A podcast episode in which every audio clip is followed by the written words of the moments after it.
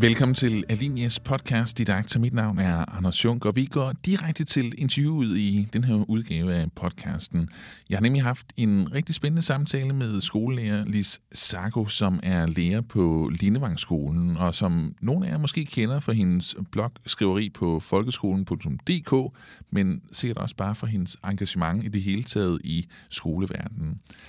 Lis har virkelig hjertet på det rette sted, når det handler om skolen, og hun er ikke bare opmærksom på eleverne, hun er også meget opmærksom på kollegerne. Og jeg fik nemlig ret meget lyst til at få Lis med på podcasten her, efter at have hørt hende fortælle om det, som hun kalder den helt almindelige lærer. Og det er en lærergruppe, som Lis mener, at vi skal passe rigtig godt på ude på skolerne, hvilket du også vil kunne læse om i det blogindlæg, som Lis har skrevet til vores øh, hjemmeside, altså på alinea.dk-didakter. Podcastudsendelsen her er en samtale, der tager temperaturen på det lærerværelse, som til tider kan være presset, og hvor ønsker om mere fordybelse og en smule efteruddannelse kan være svære at indfri. Og Omdrejningspunktet for den her udsendelse er altså den her helt almindelige lærer, som Lisago begynder samtalen med at introducere. Den helt almindelige lærer øh, har en kerneopgave, der hedder undervisning. Og som tingene er nu, så, er det, så handler det om at have rigtig meget undervisning. Øh, mange rigtig store klasser. Øh, så så det, det er en massiv ting, der ligger der mm. øh, i, for, i deres hverdag. Hvor, hvor man sådan kunne have sådan en tanke om, at øh, det der med at være lærer, det er jo, åh, der er jo masser af tid, og man øh, er sammen med en masse søde børn, og det kan bare være det rigtig gode liv. Og det kan det også. Men der er rigtig mange udfordringer, fordi der er også rigtig mange børn, som er rigtig meget forskellige. Der er nogen, der kræver rigtig meget af læreren. Øh, og den, den helt almindelige lærer, som har mange timer, som har mange børn og mange klasser, har også mange børn, som er inklusionsbørn, som også tager deres del af fokus i hverdagen. Og når jeg så kommer og siger til den helt almindelige lærer, det kunne være, at du også lige skulle have lidt mere IT med i undervisningen, så bliver de jo helt blege. Fordi der er et stykke vej derhen. Og så kan man sige, det jeg så tit har gjort, det er taget med hånden og sagt, ved du hvad, så kommer jeg med dig ind i klassen, fordi så er vi i hvert fald to voksne. Fordi jeg er også matematikvejleder og, og IT-vejleder. Mm. Så i stedet for, at jeg sidder og venter på, at de kommer og spørger mig om et godt råd, så synes jeg, det giver mere mening at tage dem i hånden og så gå ind i klassen. Og tage med ansvar for undervisningen. Mm. Og tage med ansvar for netop at implementere IT i undervisningen. Den her gruppe, den helt almindelige lærer, mm. er, det, er, det, er det en gruppe, der er blevet øh, større eller mere udsat her? Altså jeg synes jo her efter øh, reformen, så er den helt almindelige lærer jo blevet væsentligt mere udsat. Øh, jeg kan forestille mig scenarier, hvor den helt almindelige lærer har fået et schema, som består af de kernefag, som øh, vedkommende ellers har, øh, og så for at fylde op til et øh, højt timetal på de der måske 27, måske endnu mere undervisningstimer om ugen, så har man også lige fået lidt lektiecafé og lidt understøttende undervisning, som bliver sådan et eller andet limbo i ens dag. Altså, der er ikke nogen, der har haft... Øh, lektielæsning på seminaret som deres linjefag. Det er jo ikke det, de sådan brænder for. Men lige pludselig så er det også blevet en del af ens arbejde. Og det er jo, det er jo bare ekstra øh, tid, som man bruger på undervisning, samvær med børn. Tid, som gør, at man så måske har mindre underskud, eller man har større, hvad hedder, det må hedde mindre overskud mm. til at, at forberede den totalt fede tjekkede undervisning med IT og alt muligt smart. Mm. Altså jeg tænker, noget af det vigtigste, vi kan gøre lige nu, det er, at vi kan sørge for, at den helt almindelige lærer får simpelthen mindre undervisning. Sådan at de har tid til at sætte sig ind i nogle af alle de nye teknologier, undervisningsmaterialer osv., der er. Så hvis vi vil udvikle noget, så skal vi starte med det. Og hvordan sætte sig ind i? Er det flere kurser, eller er det simpelthen... Nej, men jeg tænker også, at øh, vi, skal have, vi skal simpelthen have iværksat rigtig meget efteruddannelse af lærerne. Mm. Øh, og det skal vi gøre på mange, mange, mange niveauer. Vi skal ikke bare sige, at nu skal de alle sammen sætte sig ind i en stor idrætshal, og så får de en forelæsning, og så kører det. Det duer ikke. Vi skal have rigtig meget praksisnær efter- og videreuddannelse af lærerne. Vi skal have noget øh, uddannelse, hvor de øh, altså får noget ny teori, noget ny viden, som de så går ud og prøver af, og hvor de sammen med nogle af de der undervisere måske kan evaluere nogle af de der forløb, øh, så de næsten kan komme i en form for praktik i deres eget øh, job. Mm. Sådan nogle ting, det tror jeg rigtig meget på, fordi lærerne er jo ikke øh, akademikere på samme måde, som akademikerne er akademikere. Og det er tit akademikerne, der underviser lærerne. Og i virkeligheden har vi jo brug for nogen, som er lidt mere ligesom os selv. Nogen, der snakker samme sprog som os selv, som kender samme virkelighed, som vi selv er en del af. Så jeg tror rigtig meget på, at det skal være praksisnært, og det skal være øh, det skal ikke være den samme efter videreuddannelse, der tilbydes øh, frontløberen, som den helt almindelige lærer. Mm. Fordi det er to forskellige typer, to forskellige udgangspunkter, de har for at optage den der læring. Og de lærere, som har det rigtig svært, øh, og som måske på en eller anden måde næsten har opgivet alt det her med teknologi, dem skal vi passe på på en helt anden måde. Mm. Når jeg sådan har været rundt på skoler, øh, jeg, har, jeg har lavet en del kurser rundt på skoler, så, så noget af det, jeg tit har mødt, det har været... Øh, øh, nogle lærere, som, øh, som simpelthen bare ikke kunne rumme, at der nu kom øh, endnu et kursus, øh, ja. som handlede om flipped classroom, har det ja. så handlet om, når jeg har været ude. Ikke? Ja. Øhm, fordi, fordi netop det her med, i næste uge, der er der eksamener, eller ja. der er der prøver, eller sådan et eller andet, og det skal der også være noget klart til, eller forældremødet øh, onsdag aften, eller sådan noget. Så, øhm, så, så for at gøre det til noget, som bliver båret af lærernes egen engagement og interesse, mm. øhm, så er der vel netop brug for, som du også siger, at det ikke er den samme efteruddannelse, alle tilbydes, men at man simpelthen kan få lov til at måske at vælge imellem flere forskellige retninger at gå. Jamen det tænker jeg, altså, ligesom, altså vi ved jo godt, at børnene er forskellige. Mm. Øh, og så er lærerne også forskellige.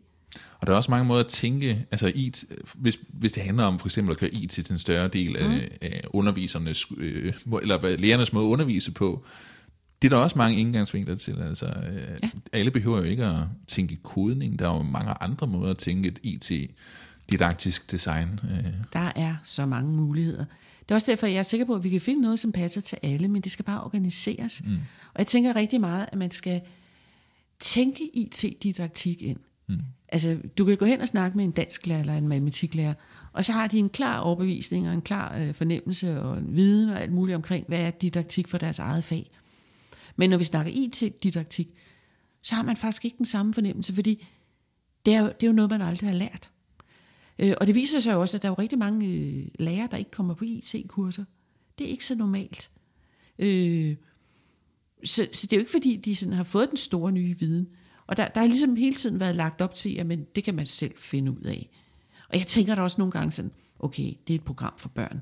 Øh, det tror jeg nok, jeg kan finde ud af at lære. Mm. Og så går jeg hjem, og så lærer jeg det, fordi jeg er interesseret i det. Og jeg, jeg kan godt lide at få et nyt program på, øh, på repertoireet, mm. en ny farve på paletten. Men det er bare ikke alle, der har den form for nysgerrighed over for sådan nogle ting. Jeg kan huske første gang, hvor at, øh, der var nogen, der havde sagt til mig, der var, at man kunne lave sit eget spil. Og jeg tænkte, ah, hold op, det tror jeg ikke på.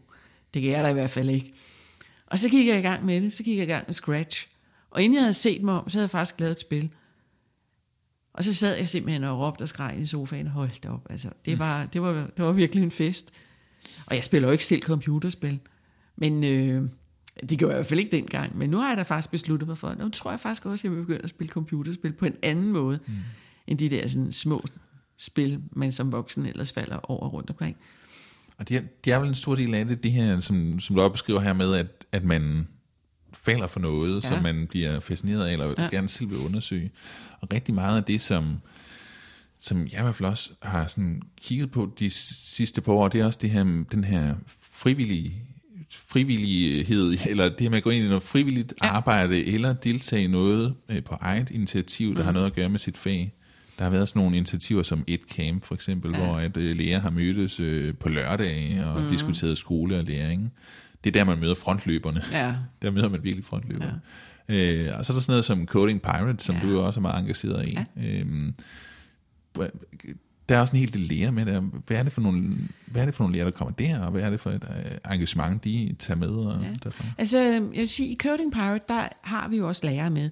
Og jeg tror, det er de nysgerrige lærere, det er de lærere, som øh, lærer ved at gøre.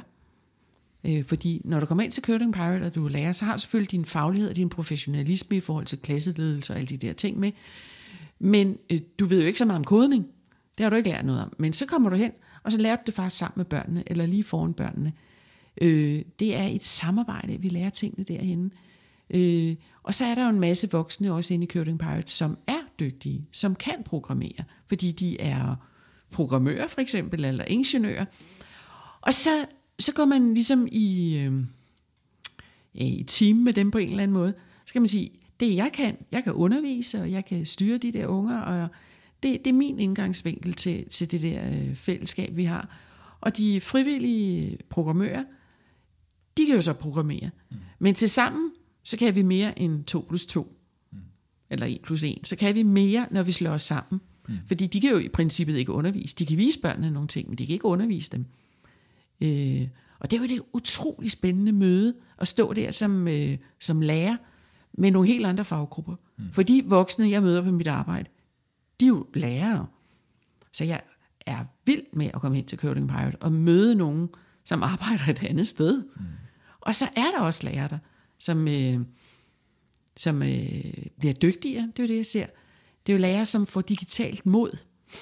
Og det tænker jeg også er en enorm vigtig ting lige for tiden, at man øh, kommer videre, og man tør nogle flere ting, og man netop bruger det digitale til at overskride nogle af sine egne grænser. Øh, og man kan jo se, ligesom jeg snakkede før om, at man ligesom at udvide sit repertoire, kunne nogle nye ting, øh, det kan man jo gøre inden for det digitale. Øh, jeg kan huske, da jeg havde lavet min første hjemmeside, jeg tænkte, hold da jeg har lavet en hjemmeside. Altså det var jo kæmpestort. Mit første spil, øh, mm. mit første app. Mm. Altså, så sker der jo noget. Så har man jo rykket videre, så har man prøvet nogle nye ting, og fundet ud af, at det kan man godt. Mm. Så, så uh, Coding Parents, det er, jo, det, er jo, det er i hvert fald et godt eksempel på, hvordan sådan en, noget, der kunne øh, smage lidt af efteruddannelse, øh, kan, ja. kan gøres på en på lidt alternativ måde, mm. hvor det ikke er øh, sikkert, at alle nødvendigvis øh, kommer og deltager i, i det projekt, men der mm. kommer nogen og gør det sammen med både børn og andre ja. faggrupper. Ja. Hvis, hvis man, øh, hvis man øh, kigger på sådan noget som et camp, mm. det som jeg har lavet en podcast tidligere med Morten Mosgaard, som handlede om et camp, som er det her åbne konference, mm. konferenceformat, hvor at deltagerne selv er med til at sætte dagsordenen. Det, som jeg synes, det minder om, det er det, er det her, man oplever på lærerværelset eller på personal, i personalrummet, hvor man står ved kaffemaskinen mm. og begynder at falde i snak med en kollega øh, i en pause, hvor man ikke skal kopiere øh, tusind ting og finde, finde ting frem til et øh, nyt øh, forsøg eller et eller andet. Altså en pause, hvor man rent faktisk har tid til at stå og snakke i, mm-hmm. i mere end 10 minutter. Øhm, den her uformelle snak om, øh, om læring, om, om skole, om sit eget, øh, sit eget fag, øhm, det er vel også noget, som der burde, det burde det også være til at skabe mere rum for på skolerne. Ja, men altså, det, det kunne være rigtig rart, hvis vi havde tid til at sætte os ned og så have masser af tid til at snakke om, hvordan er det at være lærer? Hvad tænker vi om alt muligt? Og hvad har vi af gode erfaringer? Hvad har vi lige læst? Hvad undrer vi os over? Det kunne være fantastisk, men det er bare ikke virkeligheden. Mm. Fordi at, som jeg ser det nu, så har lærerne travlt. De har mange timer. De har mange timer på skolen, og derfor så løber de rundt Øh, og så skal man være i et lokal, og så skal man ned til et andet lokal, og så skal man i et tredje lokal, og så skal man lige i gården, og så skal man lige have den der kaffe, og så... Altså, jeg har gået rundt i en periode med en skridttæller, fordi jeg ville se, hvor meget gik jeg egentlig. Mm. Altså, så sagde jeg mit abonnement til fitnesscenteret op, ikke? Mm. Ja. Der var gang i den, ikke? Mm.